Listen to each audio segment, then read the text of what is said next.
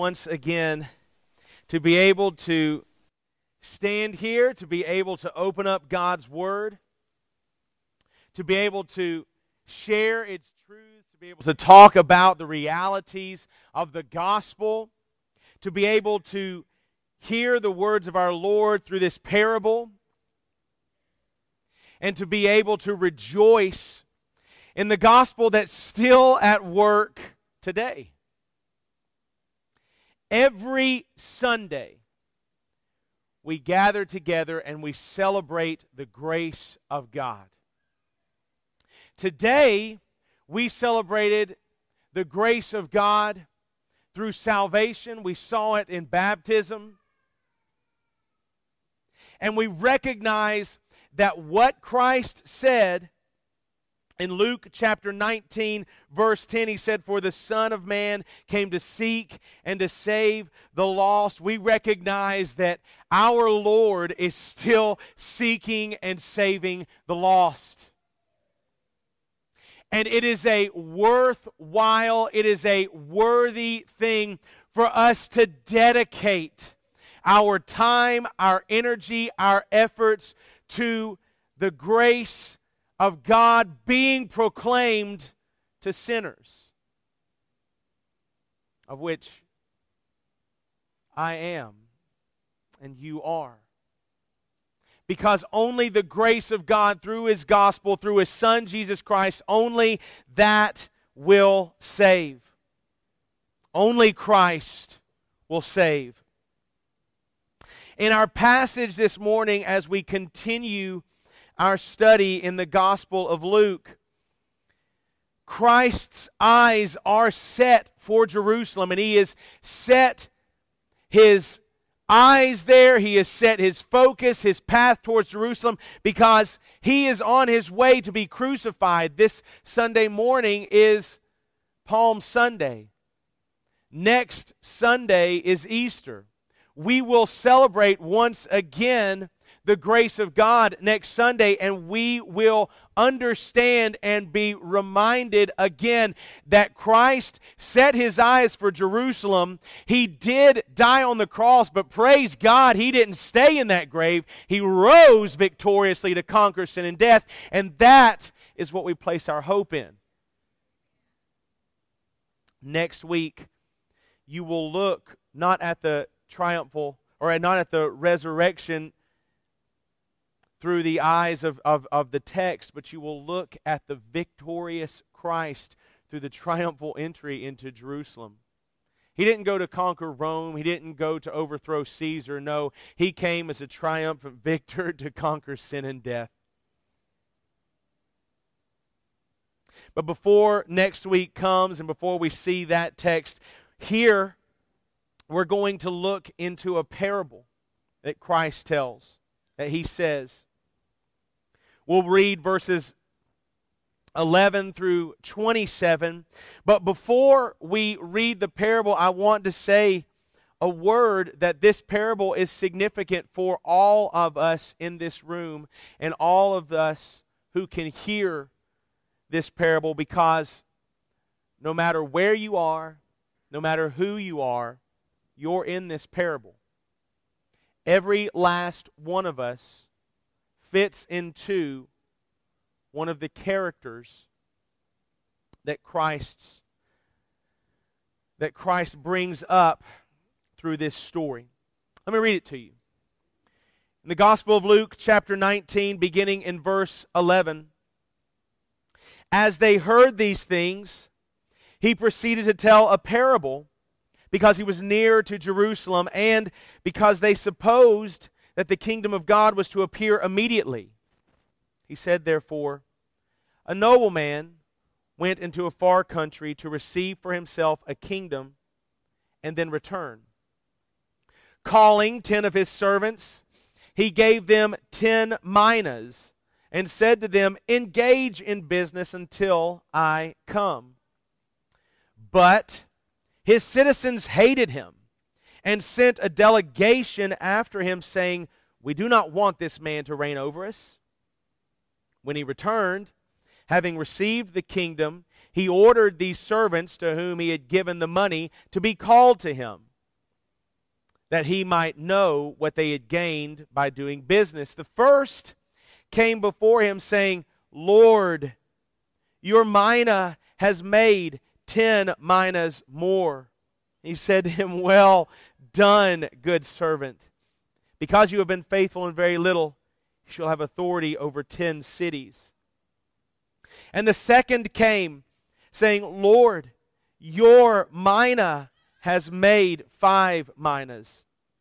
And he said to him, And you are to be over five cities. Then another came, saying, Lord, here is your mina, which I kept laid away in a handkerchief. For I was afraid of you because you are a severe man. You take what you do not deposit and reap what you did not sow. He said to them, I will condemn you with your own words, you wicked servant. You knew that I was a severe man, taking what I did not deposit and reaping what I did not sow. Why then did you not put my money in the bank, and at my coming I might have collected it with interest? And he said to those who stood by, Take the mina from him, and give it to the one who has the ten minas. They said to him, Lord, he has ten minas. I tell you that to everyone who has, more will be given. But from the one who has not, even what he has will be taken away.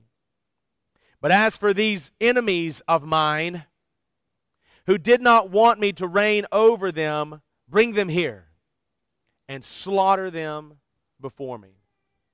Let's go to the Lord in prayer. Most gracious Heavenly Father, we do love you. We do praise you. We thank you for this parable. We thank you for the reminder that it gives us for,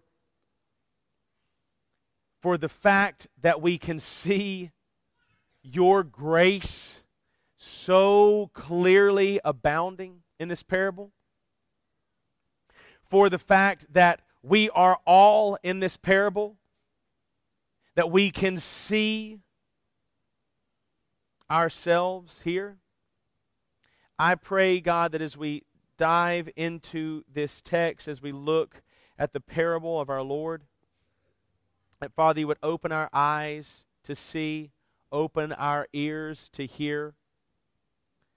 God, that you would awaken our minds to understand the truth of your grace, the abounding, excessive grace that you provide for all those who are found in you. It's in your Son's name, Jesus, we ask these things and for his sake. Amen. It's a pretty simple story.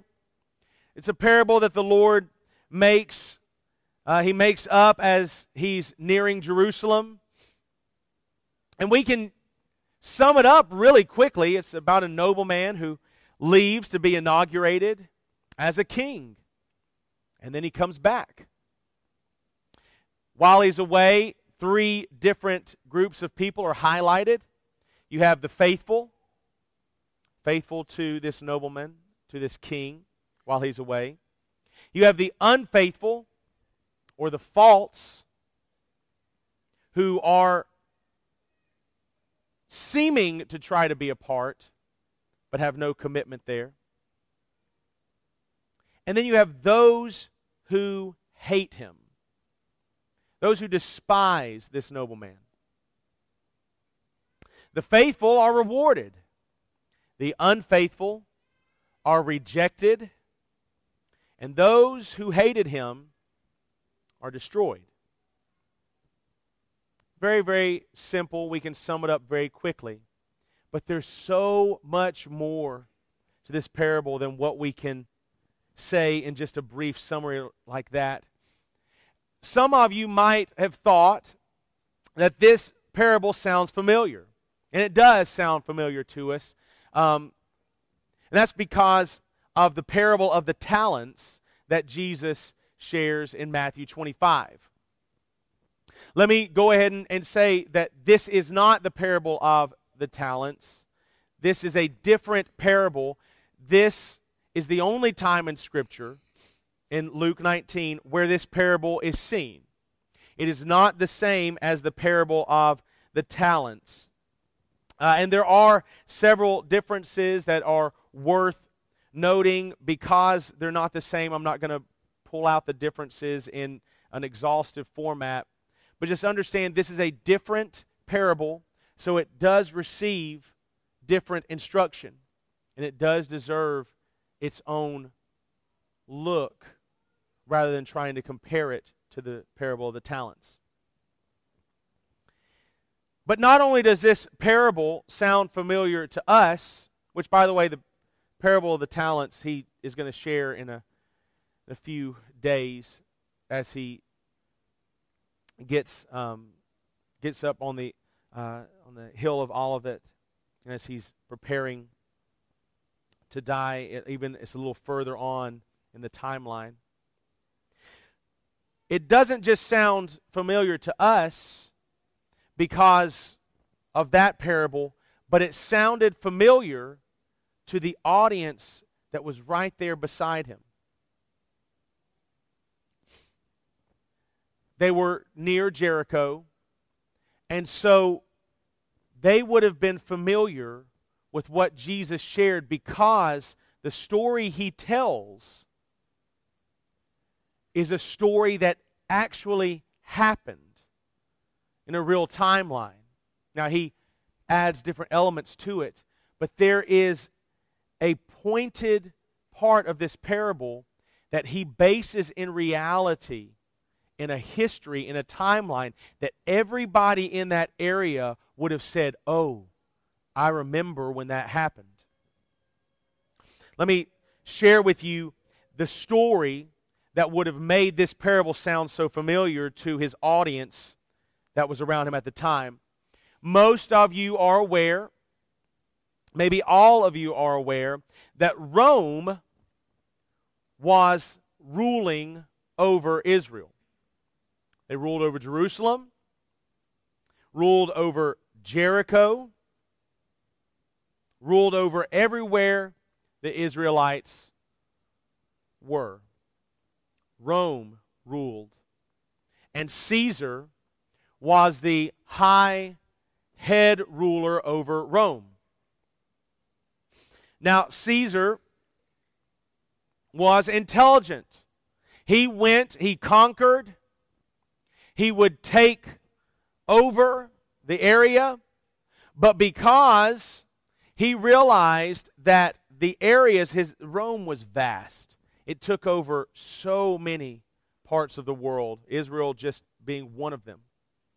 But because he was a wise ruler in ways of the world, he recognized that it was in his benefit when he took over a country that he needed to kind of leave some of their traditions, leave some of their customs in place, and he needed to put in charge of that area a subordinate ruler. He needed to put in charge of that place a lower king, a lesser king. So Rome was ruled by Caesar, but all throughout the different countries that were ruled by Rome, you had other kings, other rulers. Herod the Great, according to uh, Josephus, in about 40 BC, went to Rome and he negotiated with Mark Antony to rule over Israel under Caesar. So Herod the Great recognized Caesar has overcome Israel. Herod the Great, who gave himself that name, wanted to be the subordinate ruler over Israel. So the custom was if you wanted to rule over that area, you had to make a journey to go see Caesar, the high, mighty king. And when you saw Caesar, you negotiated with him for rule over the area that you wanted. So Herod the Great goes to see Caesar in about 40 BC, and he negotiates with Caesar, and Caesar sends him back as ruler, as king over Jerusalem, over Israel. He ruled until about 4 BC, and upon his death, he divided the kingdom into three different parts. We're not going to look at all the different parts. The part that is interesting to our story this morning is one of his sons was a man by the name of Archelaus. And Archelaus, in Herod the Great's will, was given Jericho and Jerusalem. Archelaus was not a good ruler. He was not a kind ruler. He knew that the will that his father had written put him in a position of authority, but he was still going to have to go see Caesar. He was still going to have to go get his kingship, his title from Caesar before he could actually have rule over Jerusalem and Jericho. But before he went, the very first thing that Archelaus did to establish his dominance over his kingdom is that the first Passover that was observed once he was king, he had 3,000 Israelites killed, 3,000 just murdered for no other reason other than he wanted to display his might. He wanted to display his power. Archelaus was hated, he was despised. No one wanted him as ruler, nobody wanted him as king. And so, the time came for Archelaus to go see Caesar in Rome. And as he makes his journey there, a delegation of Israelites, of some of the important men in Jerusalem and in Jericho, gathered together and they said, We're going to go to Caesar as well, and we're going to plead with Caesar. They're going to plead with him, bud. They're going to plead with Caesar and say, please don't let Archelaus rule over Jerusalem and Jericho. He has slaughtered 3,000 of ours. Don't let him be in charge. So the delegation goes up, they follow. It did no good. Caesar had no care at all for the delegation. He ruled and let Archelaus be crowned as the king over that area. He didn't rule for long, he was only in power for about 10 years. But when Jesus shares this parable, immediately, immediately, it drew to their attention this story that they would have remembered the time when Archelaus was coming into power and they sent a delegation up there to try and stop him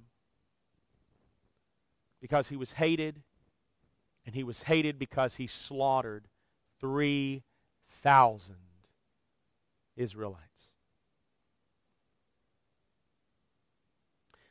That's why it sounded familiar to his audience at large. Let me say this that the frustrations of Israel were not any better towards Rome at the time that Jesus was sharing this parable, at the time that he was going to Jerusalem. They desired more than anything else that someone would come and someone would overthrow Rome. And so, as Jesus draws nearer to Jerusalem, they look at Jesus, and this is a man who has fed them He's filled their bellies. This is a man who is healing the blind and the deaf. He's raising people from the dead. This is a man that crowds are following because he is doing things that no one else has done before, and they're gathering and surrounding him because they're thinking maybe this Jesus, as he goes into Jerusalem, maybe he brings the kingdom. Maybe he overthrows Rome. Maybe he takes Caesar out. Maybe Pontius Pilate, who's in charge, maybe he's going down.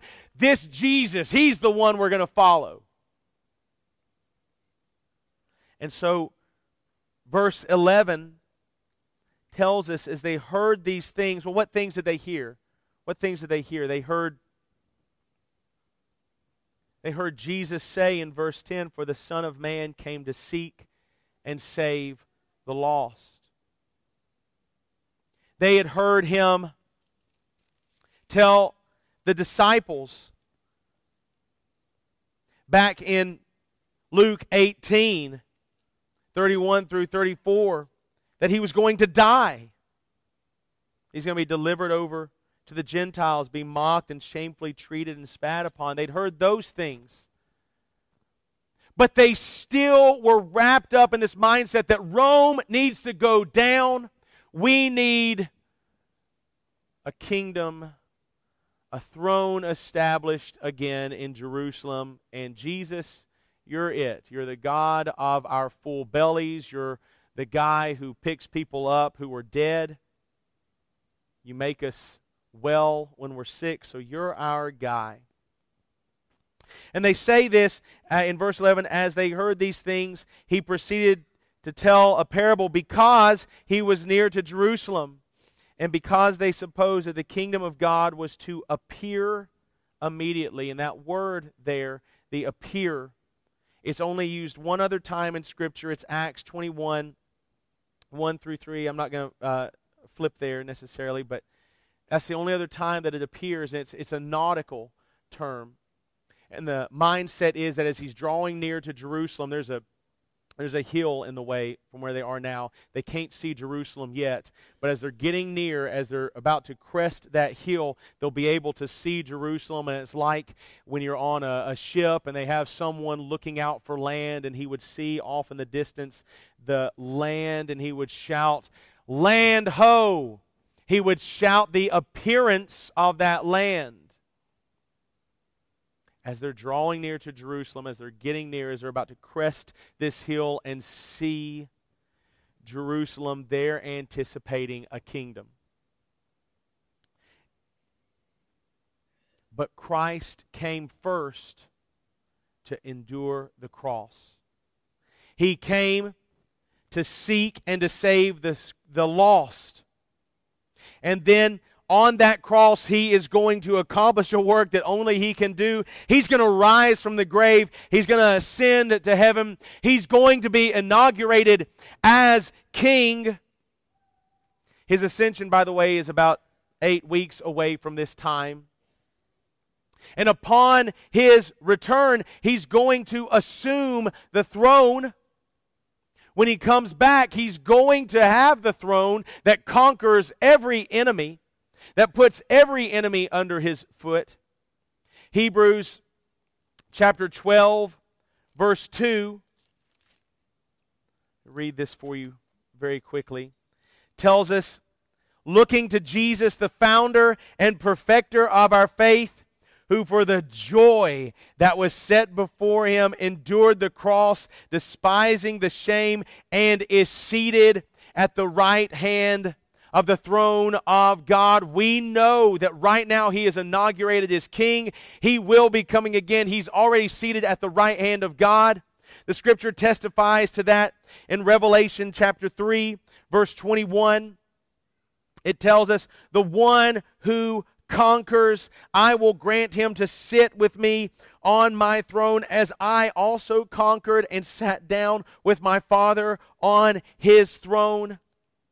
Matthew chapter 25, verse 31, the Lord tells us again when the Son of Man comes in his glory and all the angels with him, then he will sit on his glorious throne. So they are anticipating him to come and be on his glorious throne. And he is at this moment seated at the right hand of the Father. He is inaugurated as king, and he will certainly return one day, and he will put every enemy to defeat. He will conquer every enemy. The last enemy to be destroyed will be death, and we will all, if we are in him, live forever in eternity, seeing the face of our Savior.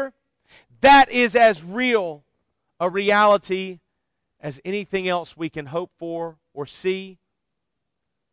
But at this point, he's on his way to Jerusalem to seek and to save the lost. And people hate him. And people despise him. The Pharisees are even now trying to put him to death. And when he comes, there will still be those who despise him. But unlike Archelaus, unlike all the other rulers, Jesus' reign will be marked by overwhelming grace. And this story shows it. So let's, let's look at his parable. Verses 11 through 14. He tells them a parable. Let's look at verse 12. He said, Therefore, a noble man went into a far country to receive for himself a kingdom and then return. They understand this. It's a story they get. Calling ten of his servants, he gave them ten minas and said to them, Engage in business until I come. But his citizens hated him and sent a delegation after him, saying, We do not want this man to reign over us. Jesus calls ten doulos. That's the term. We have here in the ESV, it, it translates as calling 10 of his servants. That's 10 of his doulos. The better rendering there is 10 of his slaves. These are people who are in his service, and they're there as his obedient and as his slaves. Ten doulos are given ten minas. Well, what is a mina? It's just a, a measure of money. A mina was about three months' worth of wages. So it's not just a vast sum of money, but it's it's pretty good. If someone looked at me and said, "Hey, I'll go ahead and give you three months' worth of your of what you could earn right now," I would not be opposed to that. But it's not a fortune about three months' worth of wages for someone who would work in a field, one mina for each slave, for each doulos. And they are given the instruction go do business while I'm away. Prove to be a faithful slave, prove to be a faithful servant. There are two types of slaves in this story there's a faithful slave, there's an unfaithful slave. But before we meet them, we meet the foes of Jesus. Now, I want you to notice this, and, and this, this really sets the stage for what's about to come later on at the end of the parable. In verse 14, it says, But his citizens hated him. But his citizens hated him. If you notice that, even these citizens who hated him, they didn't get a chance to say, like we've, we've all heard it said, I'm sure, uh, throughout the political landscape that exists in our country. Well, that's not my president, or uh, that's not my political official. I didn't have that opportunity to say that then and there any more than we really have to say it today. But they are his citizens. They're his even the ones who hate him, they are under his authority, they are under his rule, and they are not getting out of it. They didn't get out of it when they went to try to get Archelaus seated off of it. These ones who hate him now, they're under his rule, and they're not getting him off of that throne. But unlike the citizens who hated Archelaus for his wicked deeds, these who hate this nobleman, they hate him for no cause, and it's uh, reminiscent of what Jesus said in John 15 25 that they will hate him without cause. They hate him. That sets the stage for what's about to come upon them at the last in the parable. But let's look at these slaves. Let's look at the two categories. And like I said, as we see these three character types, we see the faithful slave, the unfaithful slave, and the foes of our Lord. As we see them, everyone in this room is one of those categories. You are either a faithful slave, an unfaithful slave, or you are a foe. Everyone in here, including me and including you. Let's look at verse 15. The faithful slave, the nobleman, returns. When he returned, having received the kingdom, he ordered these servants to whom he had given the money to be called to him, that he might know what they had gained by doing business. He returns, he calls his slaves, and the first comes up to him. And notice what he says. He says, he says, Lord, and this is uh, verse 16, your mina has made 10 minas more. Notice the, the, the mindset of this slave, of this servant. He doesn't come up and say, Look what I did. King, look what I did. Nobleman, look what I did. I went and got you so much more money. No, he recognizes from the outset, Lord, your mina, that which you have given me, your mina has made 10 minas more. I didn't go make 10 minas more. My wealth, my abilities didn't accumulate more for you. Your mina went and did it.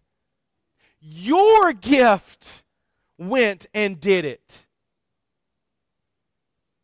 At no point does this doulos take any credit.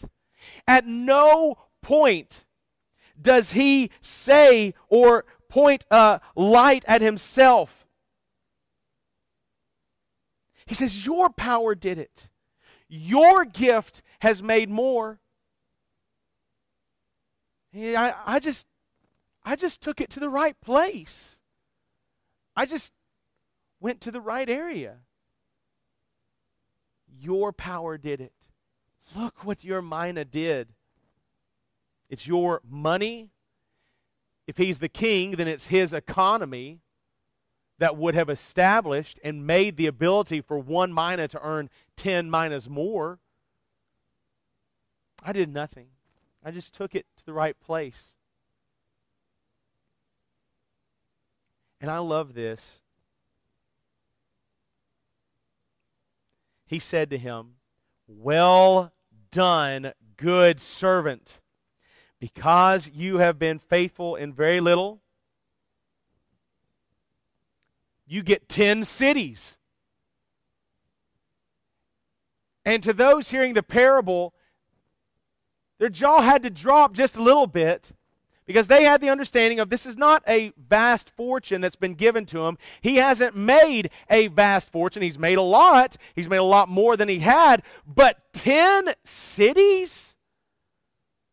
The grace of this nobleman, the reward of this nobleman far exceeds anything that was accomplished in this servant's doing.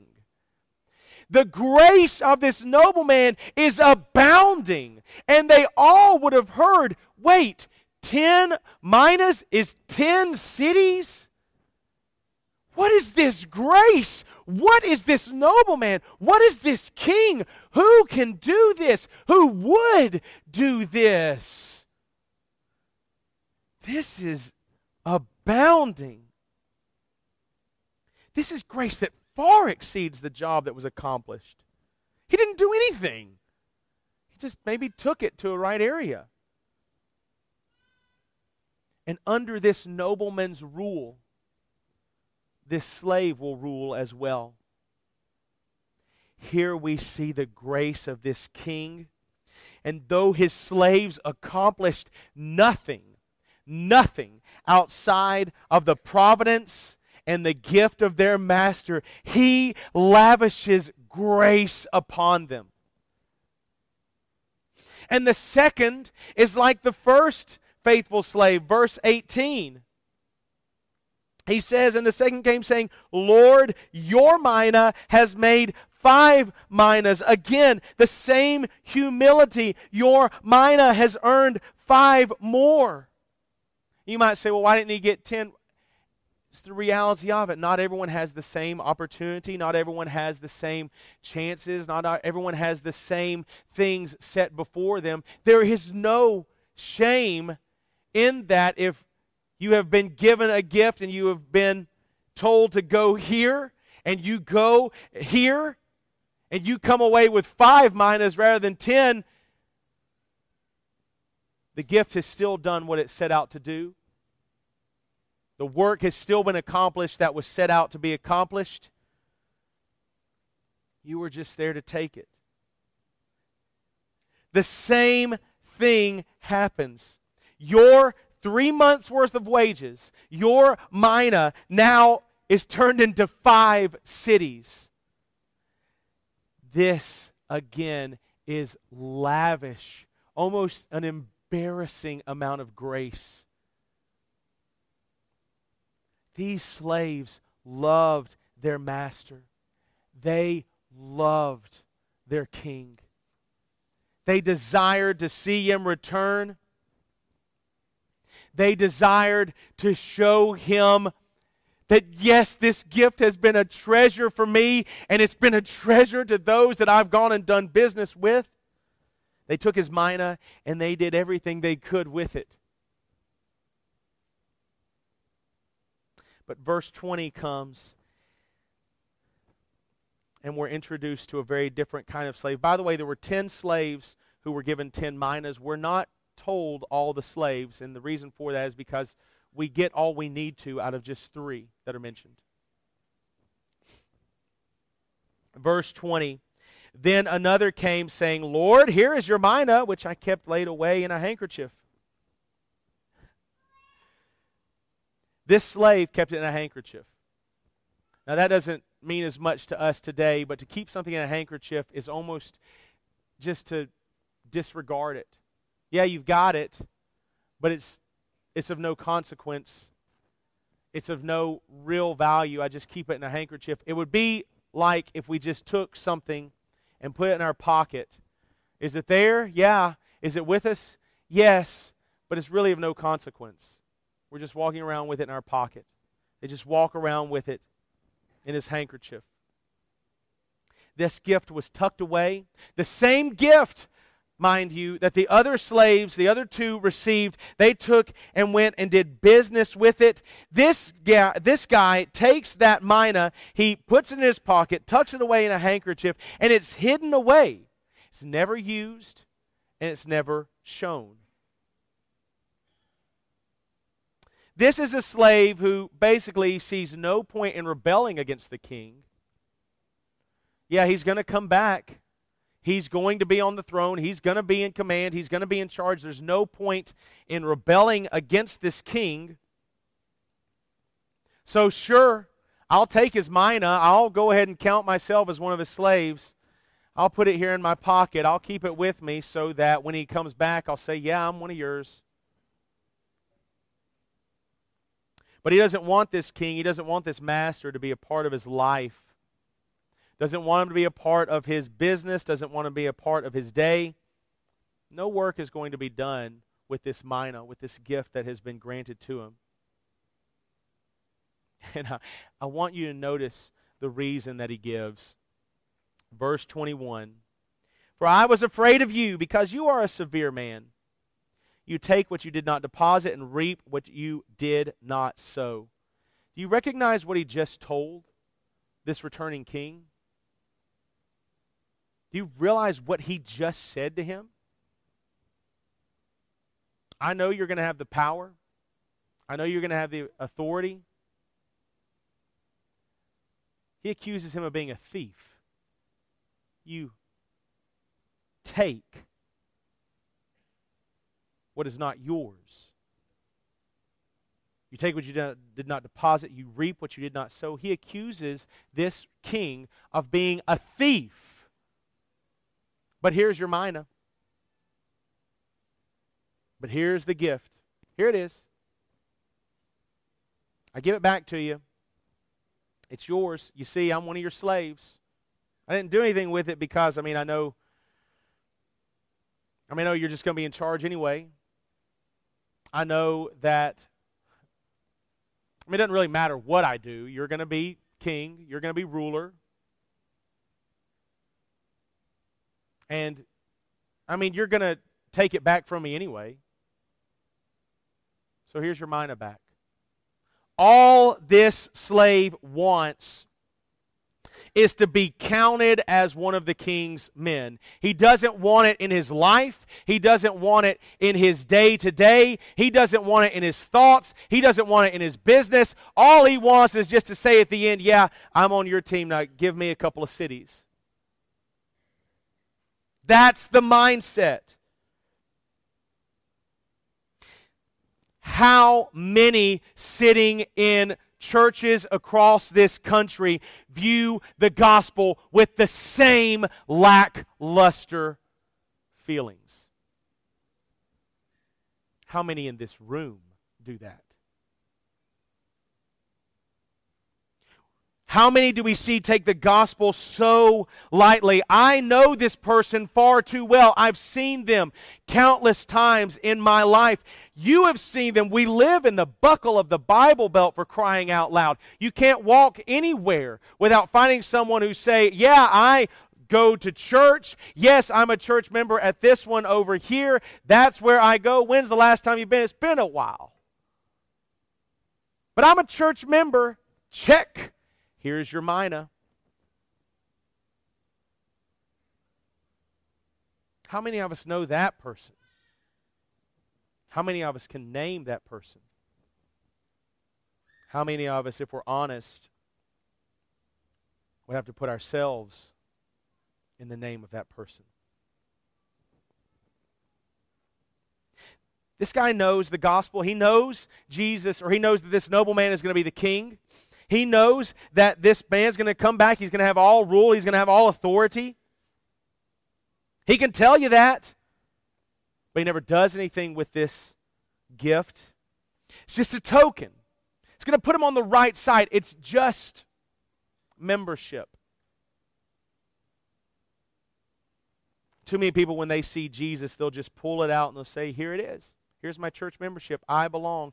Lord, Lord, did you not know what all I did for you? Here it is, Lord, Lord. Here's, here's what I've got. I've got your mina. They merely want to avoid hell, but they want nothing to do with the master who they claim to serve. That is not a faithful slave. That is not a faithful servant. That is not a faithful follower of the King of Kings and the Lord of Lords. They never wanted life with him or for him, so they will not have life. So this false slave is judged. Verse 22 He said to him, I will condemn you with your own words, you wicked servant. I'll condemn you with your own words. Let me say this real quick. There are some commentators who are unsure whether this slave is a believer or not. There's no confusion in my mind here at all. The Lord doesn't look at those who are in Him and say, You wicked servant. No, what does He look at them and say? But well done, my faithful servant. He condemns him with his own words, this wicked servant. He said, he and I, I love he uses his words right back at him. You knew that I was a severe man, taking what I did not deposit and reaping what I did not sow. You, you knew that? You know I'm a thief? You know that I'm taking what I don't deposit? What among the kingdom is not the king's? Nothing. What servant in the kingdom is not the king's? No one. Everything belongs to this ruler, and you're telling me I take what I do not deposit, I sow what I do not, or I reap what I do not sow? You know that I'm a thief, and yet I own everything. I own you. You know who I am, and you're calling me a thief? Why then did you not put my money in the bank at my coming? I might have collected it with interest. In other words, if you really believed that, if you really thought that, if you really thought I was just going to take what was not mine, if you really believed that, you would have done something to get more. If you actually had any fear of me at all, you would have done something with what I gave you. But you've done nothing. Nothing. If he really believed his words, he'd have done the exact opposite. This nobleman is no thief. He gave the mina, he gave the economy, and he gives the reward. So why would he not invest it? Why would he not take it to earn interest? Because he has no love for his king. He has no love for this returning, victorious, mighty ruler. Verse 24 through 26 the mina is taken away from that unfaithful servant and it's given to the one who has the ten. And I want you to see this king looks at the wicked servant and removes from him exactly what he had what he had counted on to keep him as a part of the club, to keep him as part of the membership, man, he takes it away from him, completely cuts the legs out from underneath him, and he gives it to the one with 10. And look at the objection here. And they said to him, this is verse 25, Lord, he has 10 minas. The objection comes up. You've already given him so much grace. You've already given him so much. He didn't do anything that was worthy of what you already gave him, and you're giving him more. And the response is yes.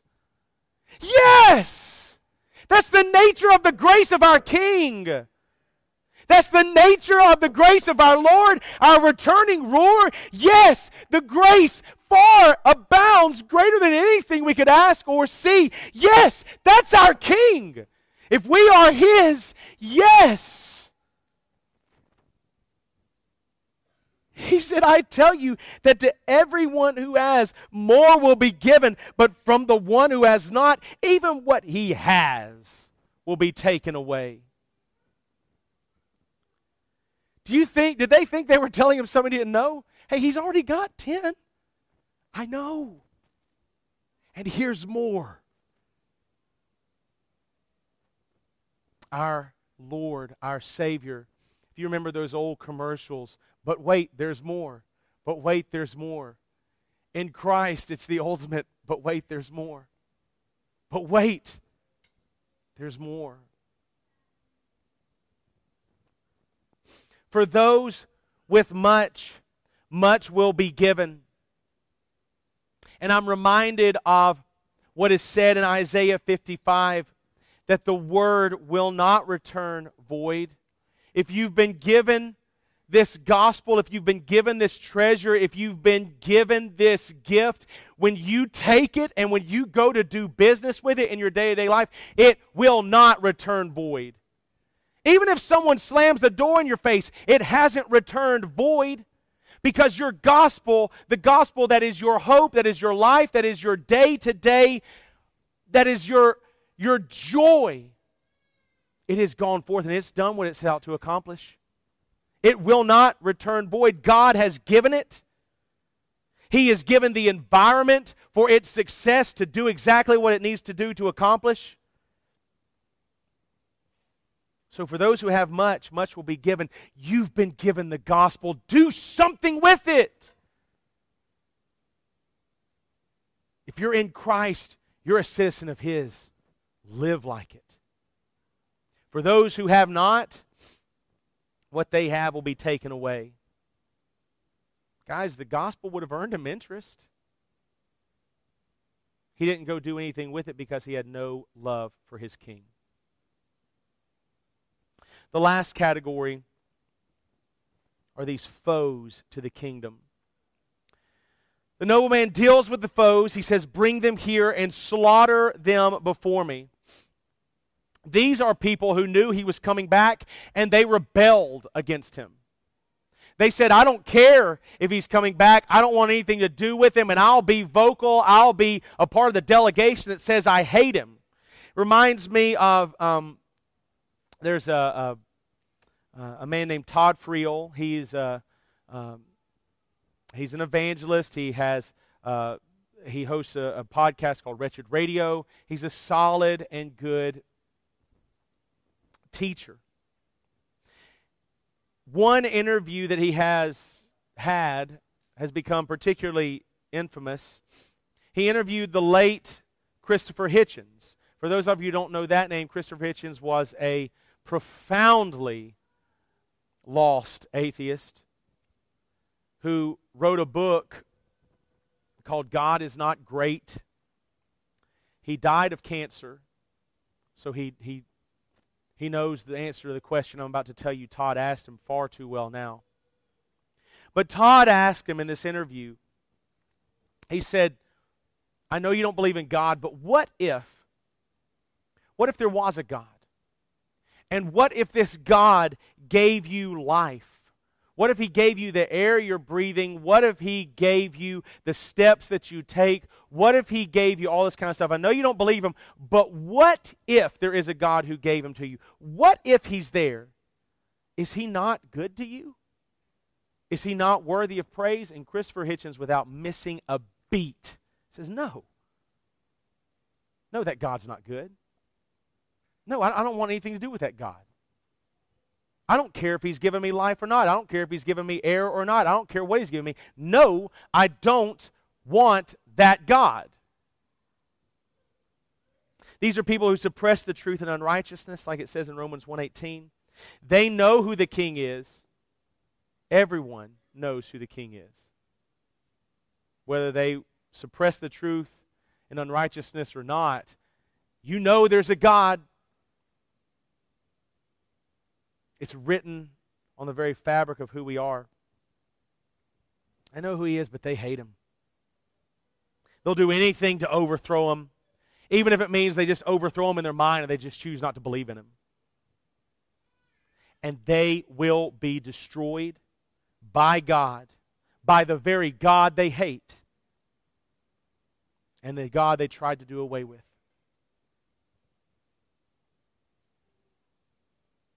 So, in conclusion, I want to just take just a moment to look at the far exceeding grace that abounds when you're with Christ. This parable showcases, it highlights the amazing,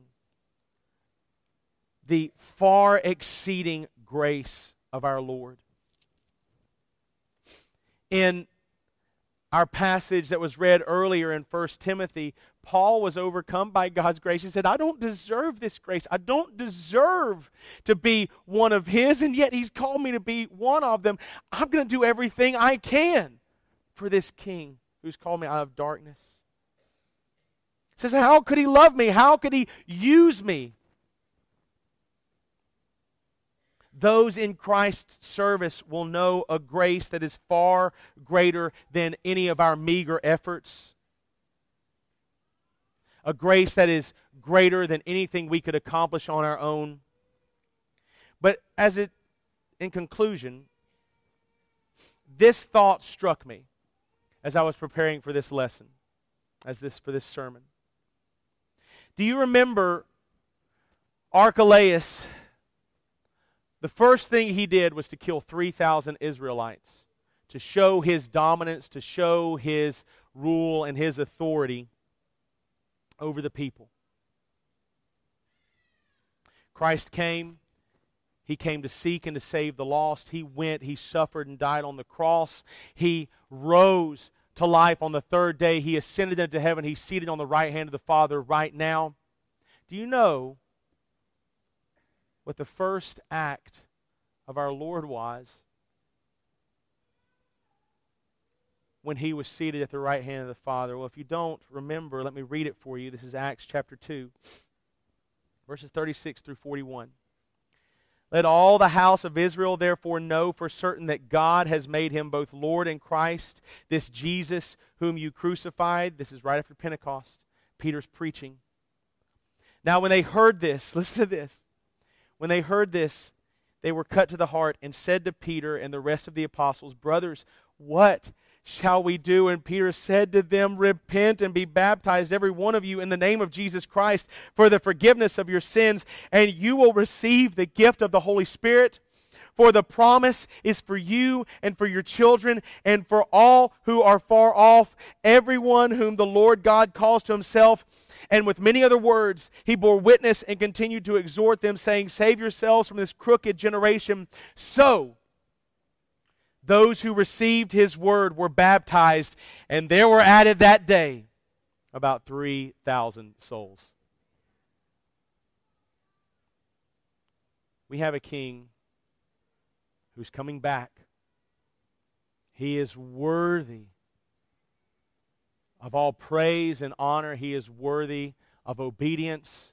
He's coming back, and this is not a king like the kings of old. This is a king who, rather than slaughter his people just to prove his power, he says, I will come and I will seek and I will save the lost. And he's still doing it today. That's our king. Let's pray. And then let's worship Him together. Most gracious Heavenly Father, we do love you and we do praise you. And we thank you that you are a King who can save those who are lost. We thank you that we can be a faithful servant who, although we have no accomplishments on our own, we can look to the gift of your gospel and we can say, Look what your gospel has done in my life and in the lives of those around me. I pray that as we've gone through this parable, that we would take a serious look at where are we? Which one are we? Are we the faithful? Are we the false? Or are we the foe? And Lord, I pray that where there is where there is sin, you will cause repentance. Where there is unbelief, God, you will convert hearts of stone to hearts of flesh. And I pray where there is one who is maybe deceived that just because they're a member on a church roll, they are in your service. I pray that you would make today a day where they desire to follow you with all of their heart and all their passion. It's in your Son's name, Jesus, we do ask these things and for his sake. Amen.